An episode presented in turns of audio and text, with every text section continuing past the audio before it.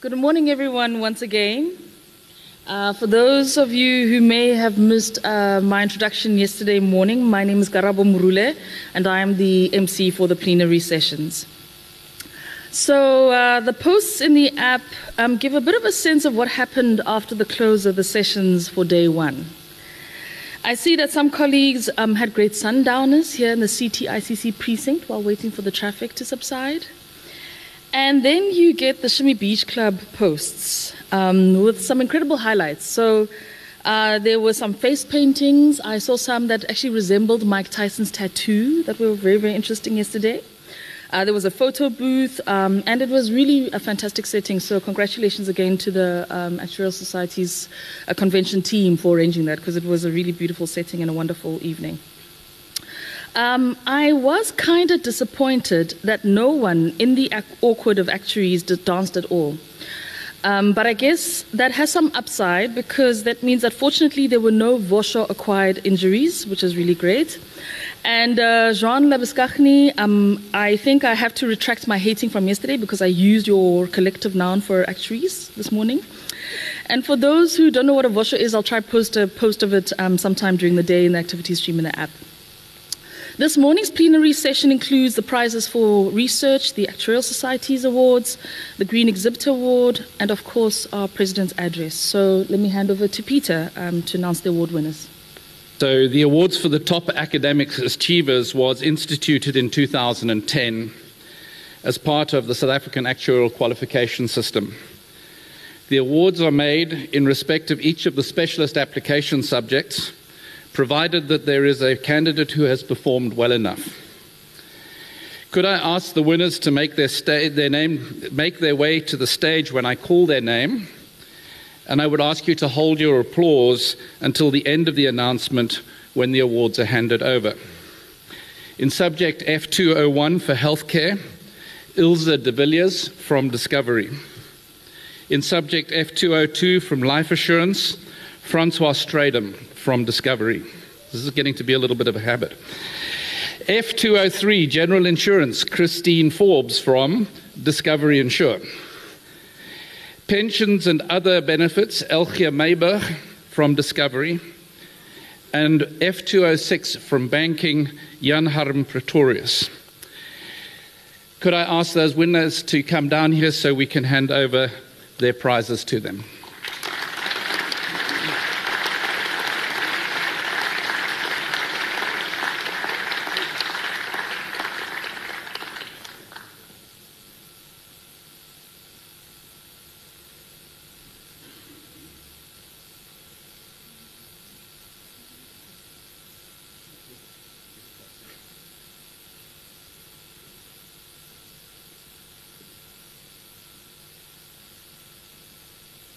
Well done.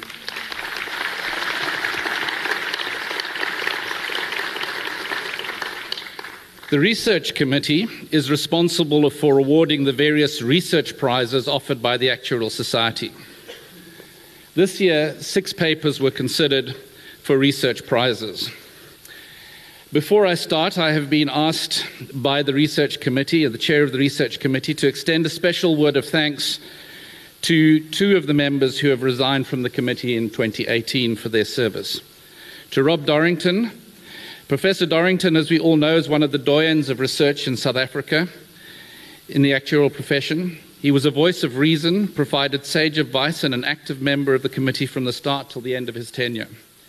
I know that he will challenge young, budding researchers and continue in his niche of demographic research. Stephen Burgess. Stephen provided enormous support and tirelessly ran the adjudication of research prizes from 2011 for the committee. I know that Stephen sets high standards and has left his mark on the committee. Let me turn now to awarding the various research prizes. First, the Swiss Re prize for best paper and the RGI prize for the best convention paper in 2018. Can I ask, when I finish the citation for Taste Nivot and Chart Esther, to come to the table to award the prize. The prize is awarded to the same winner. The Swiss Re Prize for the Best Paper on Risk and Reinsurance is awarded to a meritorious paper on the reinsurance generally, or to a paper on the assessment, modelling and quantification of either life or non-life risks. This year there were two meritorious papers that were considered in terms of this definition. The adjudication panel decided to award this prize and the RGA prize for the best paper to Ronald Richman for his paper entitled AI in Actuarial Science. The primary aim of the paper was to investigate how the rapid advances in artificial intelligence and machine learning could potentially be integrated by actuaries working in the industry. The author provided the reader with a thorough survey of emerging applications in IA in actuarial science. The paper importantly allows the reader with access to a GitHub repository. In this repository, code is provided on the mortality modeling, claims reserving, and non-life pricing examples in the paper. This is an excellent example of replication in research. The committee believes that this paper deserves the prizes due to the forward-looking outlook that the author advocates in how actuaries could integrate deep learning into their day-to-day work, especially when doing the assessment, modelling and quantification of both life and non-life risks. The committee would like to encourage the author to take their work forward and publish their work in a suitable academic journals. Can I ask that Chart and Taste come to present the prize for us.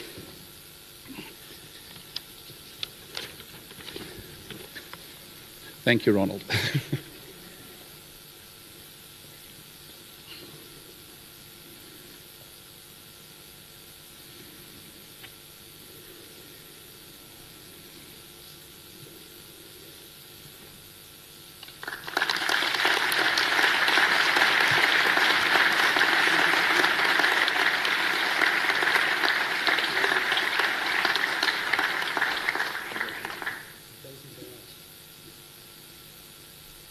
Turning now to the RGA Prize for the Best First-Time Paper in 2018.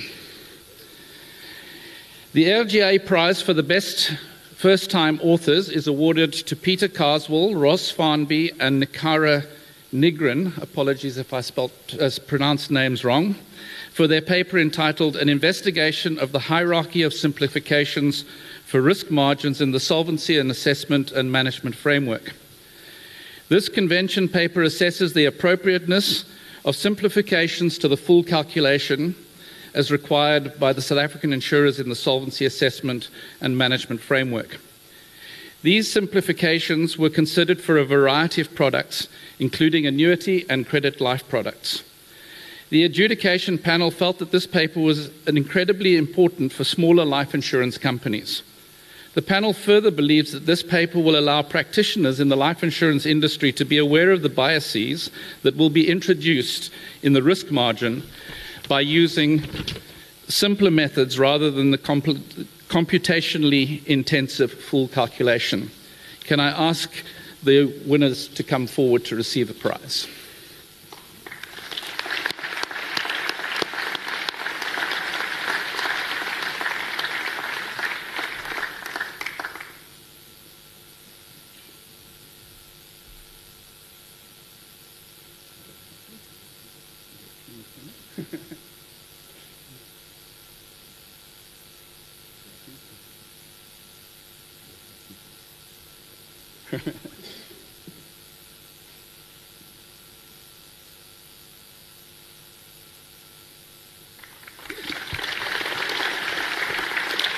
Turning now to the RGA Prize for the Best Published Research in 2017. The Research Committee is responsible for awarding the various research prizes offered by the Actuarial Society, including this prize for the Best Published Research. This year there were three research papers eligible for this prize. The committee decided to award the prize to Lee Johnson and Rob Dorrington and their co-authors for their paper entitled Estimating the Impact of Antiretroviral Treatment on Adult Mortality Trends in South Africa, a mathematical modelling study. Boy, the title's difficult enough. In this paper, the authors formally evaluated how much of the substantial reduction observed in adult mortality in South Africa since the mid-2000s could be attributed to the scale-up of antiretroviral treatment. The authors developed a deterministic mathematical model to simulate the trends in mortality in the absence of ART and with earlier introduction of ART. The authors concluded that ART had a dramatic impact on adult mortality in South Africa, but the delays in the rollout of ART may have contributed to substantial loss of life. The committee found that the authors applied an impressive level of rigor to the development of their model. The committee further agreed with the authors that this paper could be very valuable in the quantification of the return on the massive public health investment for funders of ART programs in terms of life years saved. The research paper throughput in the Actuarial Science Program, a microcosm of the profession's transformation challenge by Dave Strugnell and Shivani Ranchod, was also a strong contender for the prize. The primary aim of that paper is to investigate how certain demographic and educational factors exert a significant influence on the throughput rates experienced in Actuarial Science Program at the University of Cape Town. The authors employed survival analysis to examine the effect of these factors on these throughput rates. The authors found that the results contextualized the huge transformation challenge facing the South African actuarial profession. The authors considered how some of the features of the educational landscape might have the power to overcome this challenge. The article is not too technical in nature. The arguments, methodology, and results are well presented, resulting in a well-written paper and a paper that the committee feels that all actuaries can benefit from reading. The committee would like to congratulate Rob Dorrington and Lee Johnson for the prize-winning paper, as well as all the authors who submitted papers for consideration. Could I ask Rob and Lee to come and receive their award?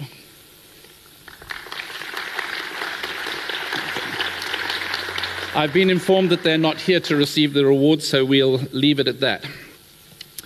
The last award is the Discovery Prize for the Best Honours Project in an accredited South African University Actuarial Programme in 2017. The citation reads, "The Research Committee is responsible for awarding these prizes, including the Discovery Prize for the Best Honours Project at a South African University. It is with pleasure that the committee can announce that the 2017 prize has been awarded to Reino Willem Mostert from the University of Stellenbosch for his paper entitled Celebrating the Merton Jump Diffusion, Stochastic Process Using Artificial Neural Networks." It's getting tougher and tougher. This paper proposes the use of artificial neural networks as an alternative method to calibrate a stochastic process. Stochastic processes are known to be applied to many time series related data sets, and practitioners are particularly concerned with the calibration of stochastic processes to real-world data sets. The author concluded a simulation study on the Merton Jump diffusion process and compared to the performance of artificial neural network models to traditional calibration methods such as maximum likelihood estimation and generalized method of moments. The author proposed ANN architectures in his paper, and the paper found that the ANN architecture was able to yield acceptable parameter estimates within realistic parameter bounds. The paper further found that ANN displayed the ability to learn the calibration function without the need to derive the likelihood function. The committee found the paper interesting to read and believes that the ANN architecture proposed in the paper will help practitioners deal with the calibration of more complicated stochastic processes to real-world time series-related data sets. Congratulations to Reino Willem Mostert for his paper.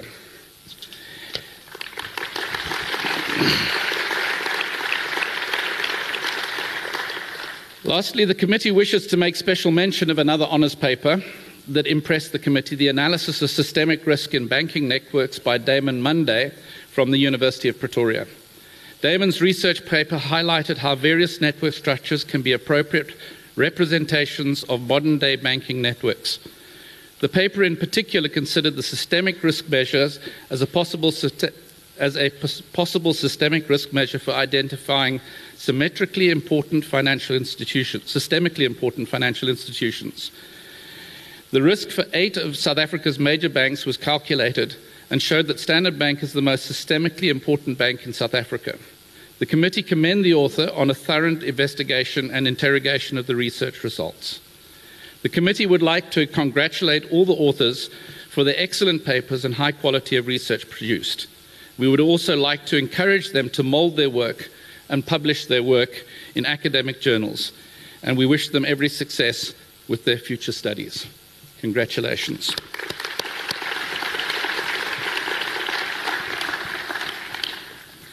Let me turn now to the Green Exhibitor Award. I think I must have talked a little bit too much last night because my voice is beginning to go. The Actuarial Society's Green Exhibitor Award was initiated in 2014 to encourage convention exhibitors to consider sustainability in their stand strategy and design. The winner receives a trophy as well as a complimentary exhibit stand in a prime position in the following year. Over the years, as an awareness of the award has grown, so has the competitive spirit. Honourable mentions go to Hanover Re for using a lift cub to bring their exhibition team to the CTICC, to Munich Re for reusing their stand and donating what they would have spent on a new stand to charity, and to RGA for deciding against giveaways, thereby reducing shipping carbon miles and packaging waste. But our 2018 winners has taken the sustainability brief to heart. It was clearly part of their strategy from the start. Our winner has been a consistent exhibitor at the convention since 2011. They are familiar faces with the exhibition floor and regularly give away some of the most coveted and useful stationery. Their stand design, they embrace sustainability concepts such as keeping resources in use for as long as possible, extracting the maximum value from them while in use, and then recovering and regenerating used products and materials at the end of each service life. They reuse their stand dressing, including tablecloths and backdrops, simply updating with a new decor. They are now committing to running down their giveaway stock 100% before ordering new. They are committed to community-sourced products headed by Liddell Reeder, including what you've seen on their stand, honey produced at the Kirby Farm at Nightjar Nature Reserve, biscuits based by Omar Madeleine, and potted speckwormer from the Horitz Cluster Biosphere Reserve. Winners in 2016, this company has continued to up their sustainability game. Congratulations to SA3. Wilhelm de Wet and Hender Pretorius, please join me on stage to collect your trophy.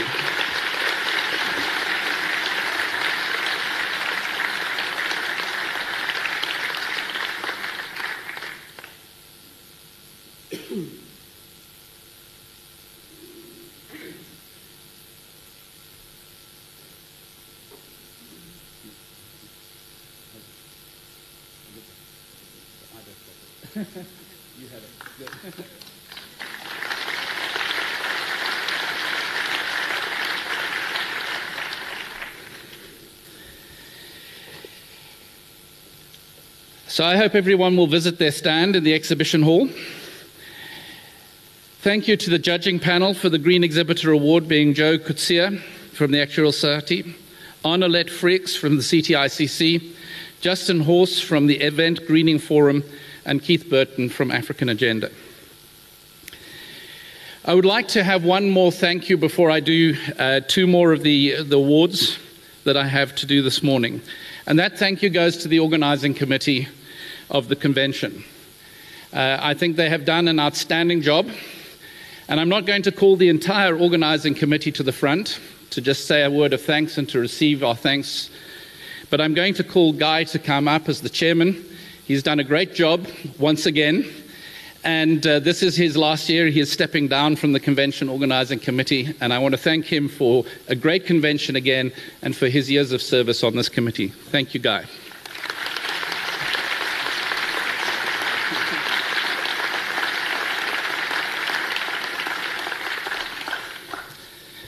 I now turn towards another prize, probably the prize that is the nicest one to award, being the President's Award, because you have complete discretion. Nobody can gainsay you. You can do what you want and what you wish with it. The award was made first in 1992 and originally was focused on encouraging members, particularly younger members, to produce papers for discussions at meetings of the Society. With the introduction of prizes for papers at convention, the focus of the award has changed to recognising excellent service to the profession and the work of members that have assisted in furthering the cause of the profession. The award is made entirely at the President's discretion. The individual I have chosen to award this year has served the profession extensively in the education field and has also served a term on council as a recently qualified member. The individual's achievements in this space include 13 years of lecturing at university, with 5 of those as a head of department, including mentorship of many of the students. A member of the ASSA Education Board from 2009 to 2014, a member of the local qualification task team in 2006 and 2007, and the principal examiner for one of the fellowship subjects for 5 years. However, it is for their contribution to transformation within the profession that is my main motivation for making this award. I do not think that we would have made some of the progress in the profession that we have without this individual's courage and boldness in holding up the mirror to the profession and issuing a bold challenge to us. This has, in my humble opinion, helped to open the dialogue on transformation more than we may have without their contribution. In addition, they give of their time and effort in support of the academy initiatives in mentorship and training in exam techniques. I therefore have great pleasure in awarding the President's Award for 2018 to Shivani Ranchod for her contribution to 2 key ASSA strategic objectives of education and transformation.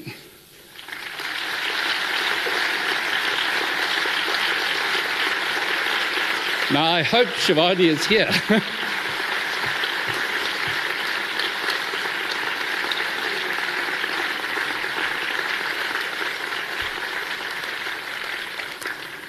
Unfortunately, she is not here at the moment, so I will have to hand it over to her later. One of the risks, obviously, of when you make awards where people don't know that they're coming. Fortunately, with the next award, I do know that the person is president. Sorry, is present, not president. I'm president.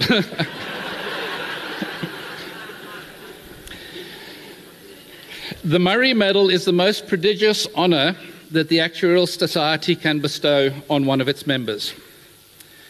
Consideration of making the award takes place annually, although the award does not have to be made on an annual basis. It was first made in 1972 and has been made 16 times since then to 17 recipients. The main reason for making the award is outstanding service to the actuarial profession. A panel comprising council members and a group of past presidents and previous winners of the medal agreed unanimously to make the award this year. The motivation is the recipients' contribution within the Actuarial Society in general, and their contribution in respect of research and education within the Society, and their contribution to enhancing the profile of the Society internationally, all of which are strategic initiatives of the Society. What follows is a summary of the recipients' activities. If I were to deal with all that they have done in detail, we would be here for an extensive period of time.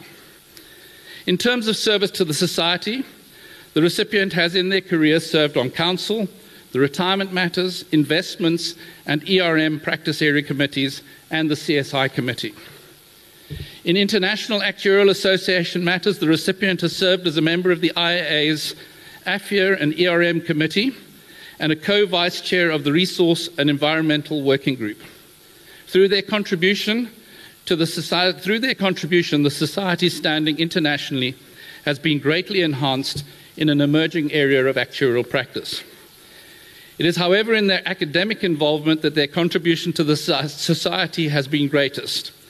This includes the following: the development of a stochastic investment model for South Africa, serving on the Research Committee from 1999 to 2014 in the roles of member, secretary and convener at various stages over time, establishing the South African Actuarial Journal and serving as editor from 1999 to 2014. Guidance to students, including teaching and particularly in supervision of honours and postgraduate theses, dissertations and research reports. Enhancing the society's standing by serving on editorial panels of inter alia the Australian Actuarial Journal and the UK Annals of Actuarial Science. In addition, he refereed papers for various international journals, including the British Actuarial Journal, Orion, Journal of Actuarial Practice, Aston Bulletin, and Annals of Actuarial Science. He has published 17 articles in the refereed journals and has multiple awards for papers presented at conventions. I have great pleasure in calling Rob Thompson to come to the stage to receive the Murray Medal.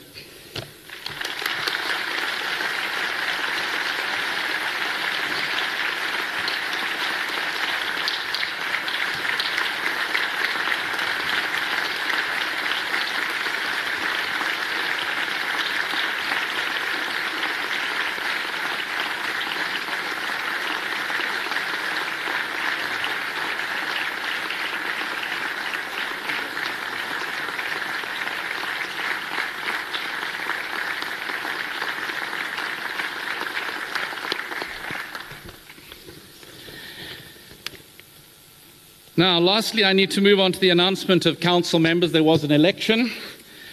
And let me start by just announcing the outcome of the election. For fellow members, there were 2 places and 4 candidates, if I remember correctly. And Janine Wilson and Sarika Besser, I think I've got it right there, have been elected.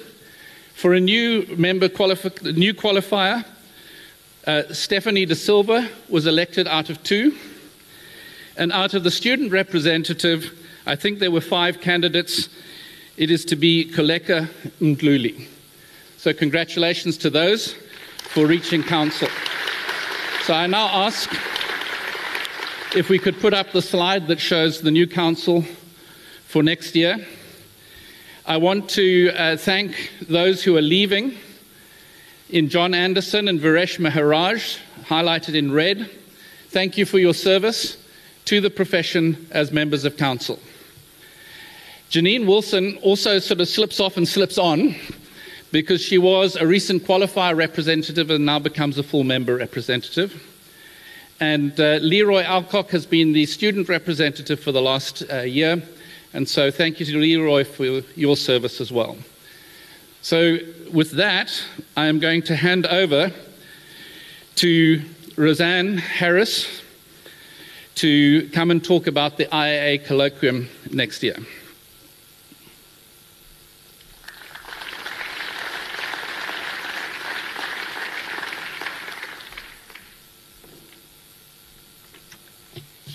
Okay, so just to be clear, I'm wearing my IAA hat. Vim made me do this. So next April, we are hosting the International Actuarial Association Colloquium here in Cape Town. The overarching theme, if I can just go forward, of the colloquium is the modern actuary: challenge, influence, and lead. So this is about looking at the expanding areas of actuarial practice and how we can continue to lead in our fields. So what this colloquium is about is hosting these meetings of the various sections of the International Actuarial Association, and it's quite a few sections that are going to be involved. So Aston, which is the short-term insurance, IHS, which is the health section, the life section, the consulting actuaries, and the pension section. And since we're having this event from the 2nd to the 5th of April next year, we're going to be merging the usual ASSA one-day events in with this event. So you won't have the one-day events that you normally see with technical content during the year. It will all be happening at this event.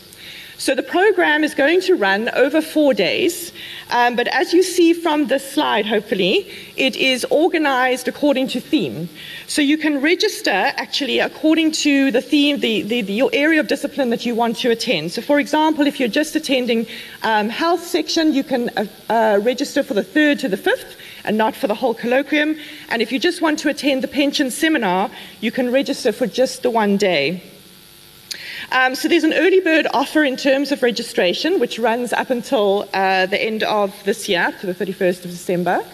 But for the seminars, there's no early bird. It's the same price whenever you register, but it's specifically targeted at the ASSA members. So, so please have a look at the website and take this opportunity to be part of this, because I think it's an excellent opportunity for us to, first of all, showcase the work that we are doing here in South Africa, but also an opportunity for you to participate in the normal technical content, or get access to the technical content that you normally see in the one-day events, but with the added benefit of networking and getting some exposure to developments in the international space in terms of your area of practice. You'll see, of course, that, that we also have a social program, and I think the South Africans are well-renowned internationally for our social program that accompanies these events. So there is a gala dinner, and there are tours, and these all promise to be fabulous, and the international delegates are looking forward to them too. So please take the opportunity to participate in those if you are registering for the colloquium. In terms of the content, the technical program committee has received 121 abstracts to date, which they are working through, so it promises to have really stimulating content. We've also lined up already some fairly challenging speakers, and we're working on a more diverse and challenging range of speakers as well, who are going to make us think about how we're doing what we're doing, and hopefully also highlight some of the excellent work that's happening here in South Africa.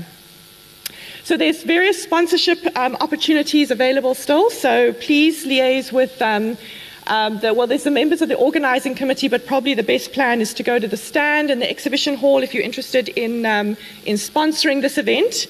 And I just want to highlight, there's the website, and it is quite a challenge typing that website in. Please note there is a U on both sides of the I in Colloquium 2019.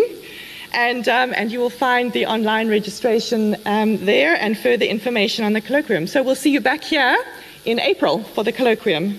Sure, I'm glad to take the hat off now. Thank you.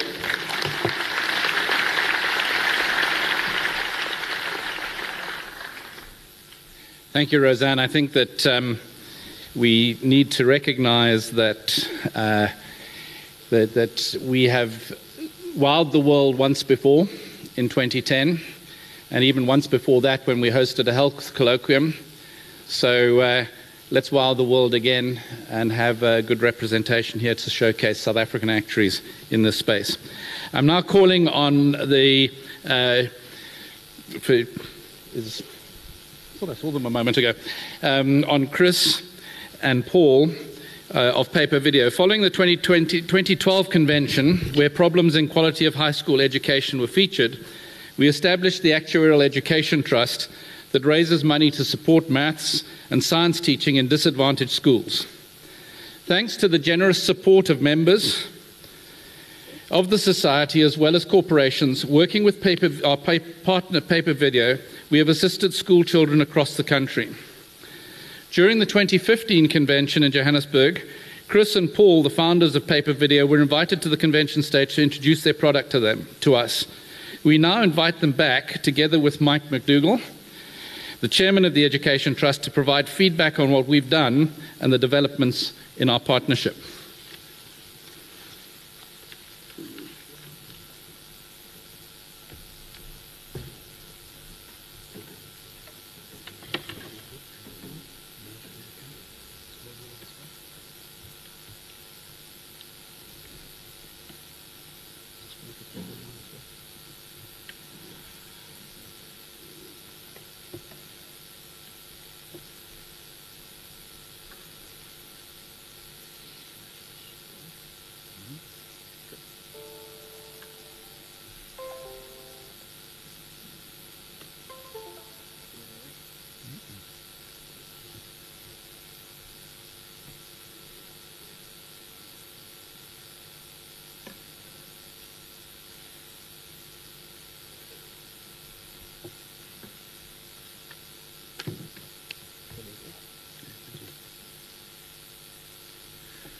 Good morning, everyone.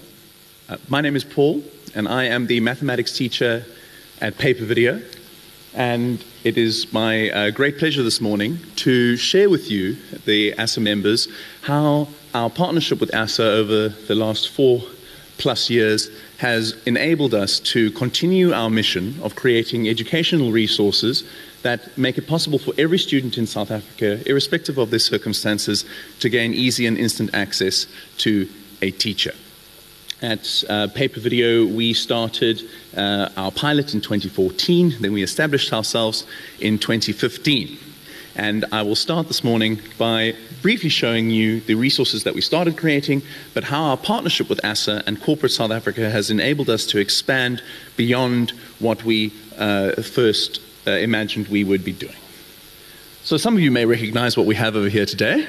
A couple of years ago in Johannesburg, we showed this resource here, and for those of you who don't know what the Paper Video resource is all about, we create exam books in which each and every question is linked to a solution video, which enables learners to do the following. If I find myself struggling with a particular question, I simply go to the Paper Video app, I scan, and a video of a teacher who needs a haircut will pop up on the phone, showing me how to go through the various questions.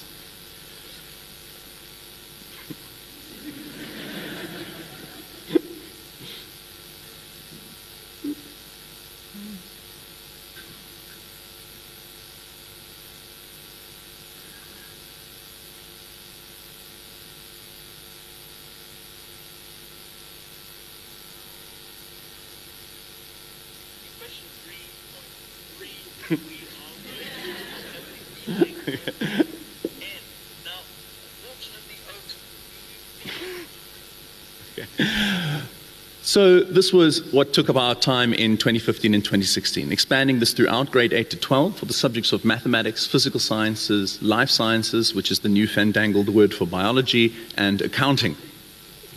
But as you can well imagine, while a large amount of the feedback was massively positive in terms of the ability to get the particular video that you want when you are struggling with a question, some very interesting feedback that we got was that learners wanted more. They wanted more depth. They wanted the ability to go into a topic. So while they said that it was fantastic to have a video for an individual question, they then shared with us that they wanted a video that would then go deeply into the concept. I remember one of the feedback was, "You keep talking about these quadratic equations, Mr. Marie, but then you talk about factorizing a quadratic trinomial. I don't know what you're talking about. You're going to need to help me with that." So with that, we decided to create a whole new resource, which we like to call our subject maps. And we like to think of these as our London Underground map of mathematics, if you will. It's a large poster. And on this poster is the entire subject of grade 8 and 9 mathematics mapped out as a flow diagram, showing every single concept as a sort of node, and when you scan one of those, a video of that concept will come up, so a lesson that you could expect in a classroom kind of environment. And as you can see, what we particularly like about it is the fact that it's all interconnected, and it shows how the subject progresses and grows over time. But what we really like about it is that means that you can also look at something, if you're struggling with it, you can then backtrack and find out where you will need to go back to, and you can fill in the gaps, as it were. Now, this was our grade 8 and 9 resource, which we developed and funded ourselves, and which is now for sale at a private capacity on our website, and has also been sponsored for various learners and schools from low-income areas that would otherwise not be able to afford this resource. But we have been very, very excited by a relatively recent development, which has seen the next grade's subject map, the grade 10 subject map, sponsored by Swiss Re South Africa.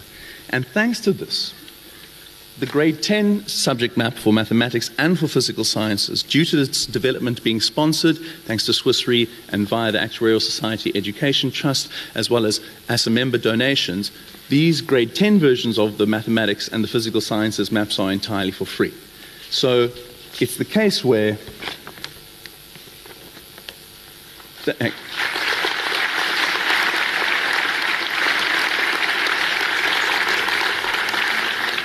We now have the case where, thanks to ASSA and corporate South Africa, we have created the resource which can give any learner in South Africa the ability to gain access to a lesson in mathematics, any lesson they need in grade 10 mathematics or physical sciences, at no cost whatsoever. And we're very much hoping that we can continue this trend. And one day, we would love to see a map stretch from grade 8 through to grade 12, all entirely for free, all available to South Africans. And I think you can imagine, though, that there is a particular obstacle that we do sometimes face in terms of accessibility to this resource. Many of you may know the first innovation that we created in this way, and that was these micro SD cards. I wasn't watching that video via data this morning. On my phone, I have one of these little micro SD cards in it, and it has quite a few thousand videos on it. And as a result, our app, which can normally stream via data, finds that SD card. It watches the video off the SD card in that way.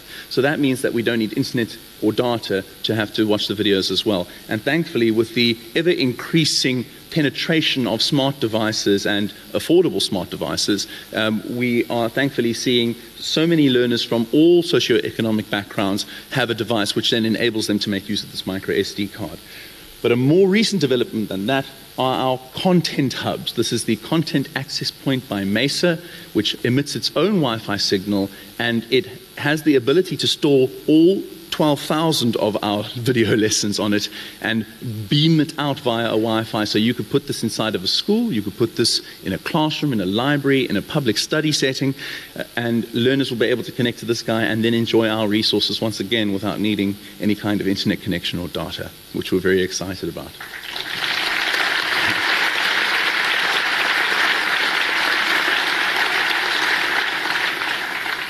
And with that said, I'm very excited to also share with you just a tiny glimpse into some of the lives that, thanks to ASSA and corporate South Africa, we have been able to impact over the last number of years.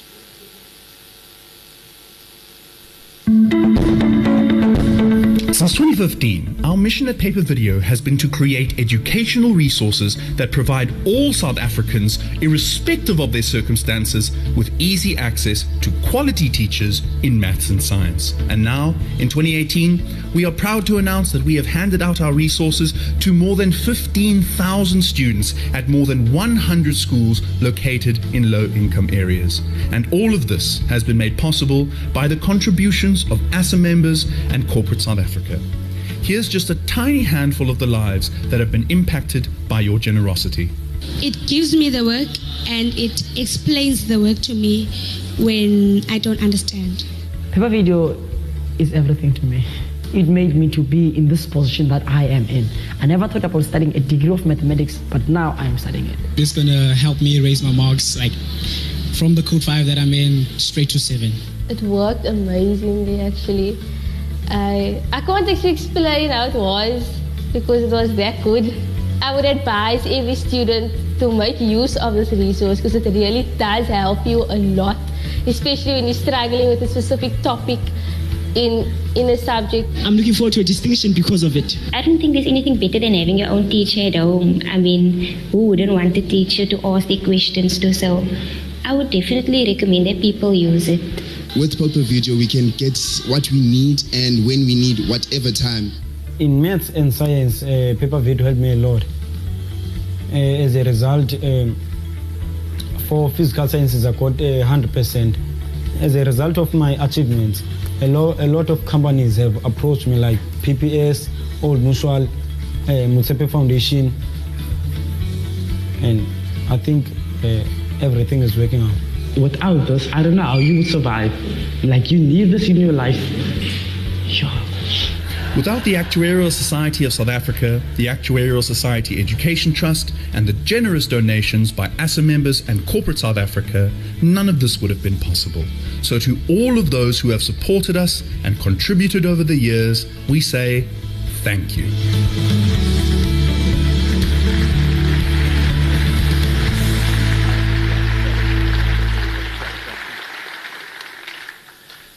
Thanks, Paul, for that, and I think it's thanks to the generosity of many members of society here, as well as our employers and other corporations. Thank you for the contributions, and I really encourage you to keep them going, because I think we would like to see this spreading right through the country and to or disadvantaged schools. Thank you, everyone. Thank you.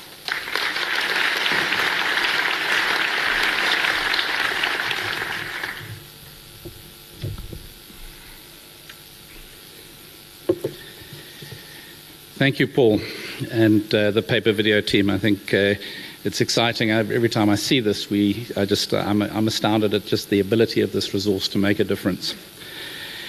So let me turn to my presidential address. Good morning, colleagues, and welcome to the second day of our flagship event, the 2018 ASSA Convention. Now, while practice area seminars provide the opportunity to focus on practice-specific matters, the convention provides us the opportunity to engage far wider. With a two-year term of office as president, this year's convention gives me the opportunity in this presidential address to give an introspection and an assessment of progress that we have made in our strategic objectives, a state of the profession address, if you would wish, but also to present a little bit of the vision and the issues that are foremost in my mind as I look forward. Those of you who were at the convention in 2017 and paid attention to my presidential address at the time may recall that my description of the theme of relevance that I have set for my presidency with the image of the three-legged pot.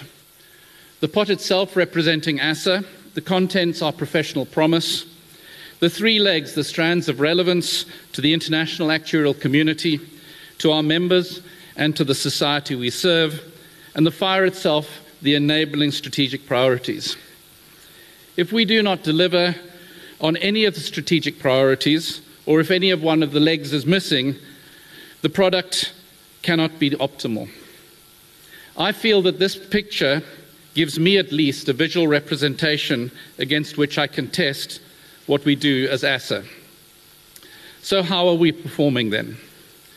Let me start with the strategic priorities themselves, and then look at how that flows into the other elements of the strategic picture, the legs and the content of the pot. Volunteerism is both a massive asset to ASSA, but also a great risk, in that the extent of contribution by our members to the society is huge. And if this spirit of volunteerism were to decline, the ability to meet our goals will be severely restricted. The contribution of our members lies not only in the time and effort that they provide to the society, but also in the fact that the involvement of practitioners in our structures assists in helping ASSA remain relevant in all of the three areas I have highlighted. So it is with deep appreciation to everyone involved in volunteering for ASSA in any role that I acknowledge you, and I thank you for your contribution. Turning to communication and research, and I have grouped these two together because research provides the material to enable us to demonstrate our value as both actuaries and as a profession, and to communication reflects the ability to make that visible to our stakeholders. At the start of the year, Council concluded that research remained a challenge and that communication was not as effective as it should be. I think that a similar conclusion would be reached if we were to assess ourselves right now. I think that there is significant research that is actually happening in the profession, but much of that is not shared because of the intellectual property it represents and the consequential potential loss of real commercial value. The challenge for us as a profession is how we can get both this form of research into a wider domain without losing the competitive edge that it may give our employers, and how we extend the more formal academic research topics and capabilities. This is an ongoing challenge that we face. And then once we have done the research, then the next question is how do we disseminate that both to our internal audience as well as to our external stakeholders. On education, I am convinced that ASSA has a world-class education system, and here I include both the academic and the normative aspects of the program. I believe that South African actuaries can hold their heads high in the international community and are well regarded in the fields in which we work because of the quality of our education system. Our thanks in this space goes to all of those involved in the education pipeline, from the ASSA Education Board, the universities providing education in the pipeline, and the many, many volunteers who ensure that this is maintained. But sometimes I hear criticism of our education process and saying that it is too onerous. And in particular, I've heard comments that the normative elements and related workshops are way too much. Well, while it may be valid that it takes time out, I think that this is one of the key features that makes our program as South African actuaries well-rounded and effective actuaries. And I do not think that I'm alone in this view. But we must also note that the education syllabus cannot remain static, or else we will become irrelevant as a profession. In the same way as the education of the profession, when our current oldest living member of the society, Mr. Peter Beaver, qualified in 1951, was quite different to what it is today, so too the syllabus of tomorrow will need to continually change to reflect the needs of our stakeholders over time. The Education Board have this clearly in their vision and will continue to maintain for the South African actuary a syllabus that is both relevant to the time and up to the standards that we expect of our profession. At the 2017 Council Strategy Session, the key objective of ASSA was articulated as delivering on the professional promise, transformed and relevant to South Africa, fulfilling stakeholder expectations, acting in the public interest, and sustainable into the long term. So serving the public interest is therefore a key part of the vision and mission of ASSA. And there is also seems to be a potential demand for our services in this space. The State President, who is an honorary member of ASSA, in his speech to the SADP Gala Dinner in 2017 when he was Deputy President said, "In a developing country such as ours, having accurate, reliable, and detailed insight about our possible futures is crucial to the achievement of our development goals. The skills you possess," talking to actuaries here, "and the methods you employ enable us, the government, as partners in development to plan and manage our economic trajectory with a semblance of confidence and certainty. Your work is at the center of our financial ecosystem. It is critical to its performance, its sustainability, and ultimately its survival. It informs how we deploy our resources, how we manage risk, and how we prepare for a future." That's quite something for us to stand up and be counted for. So ASSA efforts to date have, however, not resulted in some of the desired outcomes and traction in this area that we would like. So after various debates at Council, it was agreed that more was needed to influence the public debate and to build relationship with targeted stakeholders. And we felt that this should be added as a strategic focus in 2018. As a result, it was agreed to make an appointment of an individual with a specific focus to seek to influence policy and policymakers and to conduct or source targeted research in the space. In tandem with this, the Stakeholder Board has been working on developing a potential approach to achieving the goal we have of influencing the influencers. I hope that after the Council meeting in November, we will be able to make an announcement in this regard. But what the appointment process has highlighted for me is that there are some points that are worth noting. Firstly, I am astounded when I talk to members of the number of members that are working in the public sector or providing advice or communication or comment to public issues. And somehow we need to coordinate this and leverage off it to show that the profession can play a role without being seen as partisan to any specific viewpoints. Secondly, what is clear is that this is a specialist area with its own language and its own protocols. And as such, the first priority of the new appointee in this role, I believe, will be to establish a special interest task force to progress our influence and to coordinate our efforts in this space. And thirdly, ASABA appears to have achieved some traction in this space more so than we have as ASSA ourselves. And we need to leverage off each other's work for the benefit of the profession as a whole. Let me turn now to transformation. And I know that some of you may well be tempted to switch off, go check your emails or otherwise, thinking, oh no, here he goes again. Well, you're right. Here he goes again. This is a topic that I will continue to beat the drum on, because to me it is without doubt the most critical element for the development of the profession that is relevant to our South African society. The definition that ASSA has established of what transformation means to us is transformation of the actuarial society and the actuarial profession is about fairness and inclusion. It is about every member of the society feeling welcomed, appreciated, and inspired to contribute. And it is also about fulfilling our professional promise by ensuring that the work that actuaries do is relevant to the diverse South African public whose interests we serve. Until we meet these objectives, I will continue to publicly and privately talk about it, because there is a role for every one of us to play, and especially a role for people who look like me, who have the power and the privilege in the society to open the spaces for open conversation in the area. Unfortunately, feedback from member surveys and comments that I have seen and heard in actuarial meetings from both ends of the spectrum indicate that we have some way to go in this area.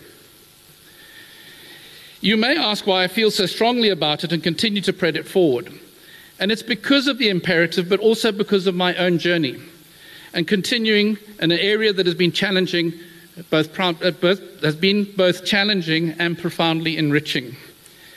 Through my own experiences, as I engaged with this, I am convinced that we as a profession need to engage with one another to learn to see the person beneath the societal stereotype, to develop an appreciation of others, a recognition of our own biases, and to build a level of relationship that allows us to hold one another accountable to this goal. So you will have noticed when I put this slide up, I put it up to give you a chance to read it. This is my challenge to each one of you, is to have, or each one of us indeed, is to have a meaningful engagement with someone you have not met before at this convention, ideally with someone who is quite different to yourself. I found that such intentional engagements widen our horizons and help us develop the culture of inclusion that we are seeking to develop in the profession. Enough of my personal reflections though on how ASSA is performing in this space, let's look at that. I think that we are making some progress, but there is a way to go. And as I have become and spoken with members, I have become aware that many of our members are unaware of what ASSA is doing in this space. So here are a few examples. We have transformation dialogue opportunities that we've been providing various forums to enable members to engage with one another on the subject of transformation and inclusion, the sessions at this convention as well. And I encourage you to get involved in those and attend them. The ASSA Academy, established in 2015 with an intended focus to provide additional support in identified areas where students, especially previously disadvantaged students, were struggling. The Academy has improved the progress of students in these areas, but here's the problem. People in the society, even the intended beneficiaries of the program, seem to not know about its existence or choose not to participate. The opportunity is there, let's use it. And then lastly, let me talk about the Transformation Committee, which reports directly to Council, is chaired by the President-elect, and is responsible for providing direction to Council in respect to transformation. Its primary role is coordination of our efforts in the space and to make sure that our limited resources are well utilized. Significant partners in transformation, such as SADP and ASABA, are represented in the committee to make sure that we don't duplicate effort where possible. The committee has for some time been considering how we define what is good and how we set targets in the area of transformation. And in 2018, the committee presented to Council a proposed transformation target. Now, this has not been approved by Council as yet, and Council asked the Transformation Committee to put more flesh on the bones of the proposal, and in particular to identify some of the actions that we should be taking as a society to reach the target. Nonetheless, I'm still going to mention what it is to give members a flavour of the type of thing that we're looking at and the direction of thinking. Some of the elements may yet change. The target that has been proposed for consideration is that the demographic profile of those qualifying as associate members would reflect the national demographic profile by some future date. Now, that's an interesting thing that still needs to be worked out exactly what the date is. The proposed date at the moment is 10 years' time, 2028. And that the fellow profile qualifying after that is 5 years after that should also reflect the national profile. Note that this is about reaching the milestone and not about the profile of the profession. That will take much, much longer to change. If this is accepted, it will undoubtedly be a stretch target or a BHAG, big, hairy, audacious goal, given that we are only able to influence a portion of the journey and are dependent on a relatively weak educational system for the majority of our population. However, this should not deter us from doing all that we can to try and achieve this goal. And so, as the next step in the process, Council has asked the Transformation Committee, as I have mentioned, to consider and propose actions for us to take to walk towards this goal. So, having considered the six elements of the strategic elements, the three legs, let me consider them briefly: relevance to the international community, relevance to our members, and relevance to the society we serve. I don't have time now, particularly as we've already running over time, to go into any detail at all. But I believe that we are making progress in these areas. But as we continue to work on the strategic priorities, we will make more progress, especially in the area of transformation and the public service. But it is now the content of the professional promise that I wish to turn. Our Code of Professional Conduct states under the heading, the professional promise, that members are expected to render quality service to their clients through the application of up-to-date actuarial knowledge and expertise, the demonstration of ethical behaviour, especially when doing actuarial work, and the members' accountability to the society for professional oversight. The code itself provides more detail on what this means, and if you've not read it recently, it would be worth having a fresh look at it. In fact, maybe you should make it an annual part of your CPD programme. It's also worth looking at SAP 901 guidance note, which is a compulsory guidance note for us all to follow, and refresh that every now and then. But it is critical to us as a profession that we evolve to continue to meet these principles while society changes. Directly the opposite, if we'd fail to do so, that would render us irrelevant. Directly the opposite of what my presidential theme intends. At a recent New Fellows Professionalism course, we considered the challenges facing the profession, and one contribution was to maintain the current brand of actuary, especially in the light of the potential loss of our jobs to other disciplines, such as data scientists, and even to machines. I think that this is a really important matter for us to consider, or life could easily pass us by. Here, let me quote Marjorie Ngwenya, immediate past president of the IFOA, when she was president of the IFA. She says, expectations around what it is to be professional is constantly evolving. While some aspects of judgment and ethics can be automated, there will always be moral issues and decisions that we would be uncomfortable handing over to machines. Human expertise cannot be so easily replaced.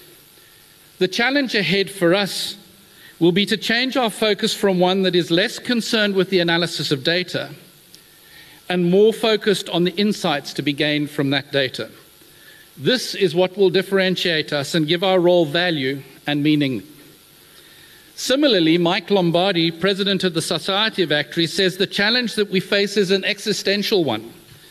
Will we as a profession dwindle in numbers and importance, or will we succeed in renewing our skill sets and our unique capabilities rapidly enough and in harmony with emerging technology in order to preserve and expand the role and value of the actuary?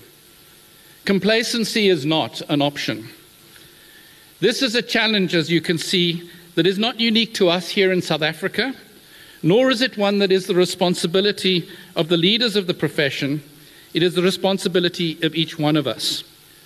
This generation of professional actuaries today has, in my view, a moral responsibility to pass on to the generation of actuaries of tomorrow a vibrant, growing profession, and I challenge you to do your part. In doing so, I want to draw out two key points from the definition of professional promise that I am thinking about quite often. We are expected to render quality service and demonstrate ethical behavior. There appears to be a general decline in the society of the levels of trust. The Edelman Trust Barometer Survey of 2017 indicated a drop in trust across the institutions of business, media, government, and NGOs, and the 2018 survey indicated much the same. While professional services exhibit a higher level of trust than most sectors in the survey, trust remains a fragile commodity. It is therefore incumbent on all of us to ensure that the work we do is quality and ethical. This has become an area of key focus for me in terms of how we as a profession can ensure that proactively we consider this. In this country, we are all too well aware of the challenges that other professions are facing and experiencing today. And I would hate to see us having to face the same challenges. So how do we as a profession proactively prevent the headlines that challenge the integrity of actuaries and of ASSA itself?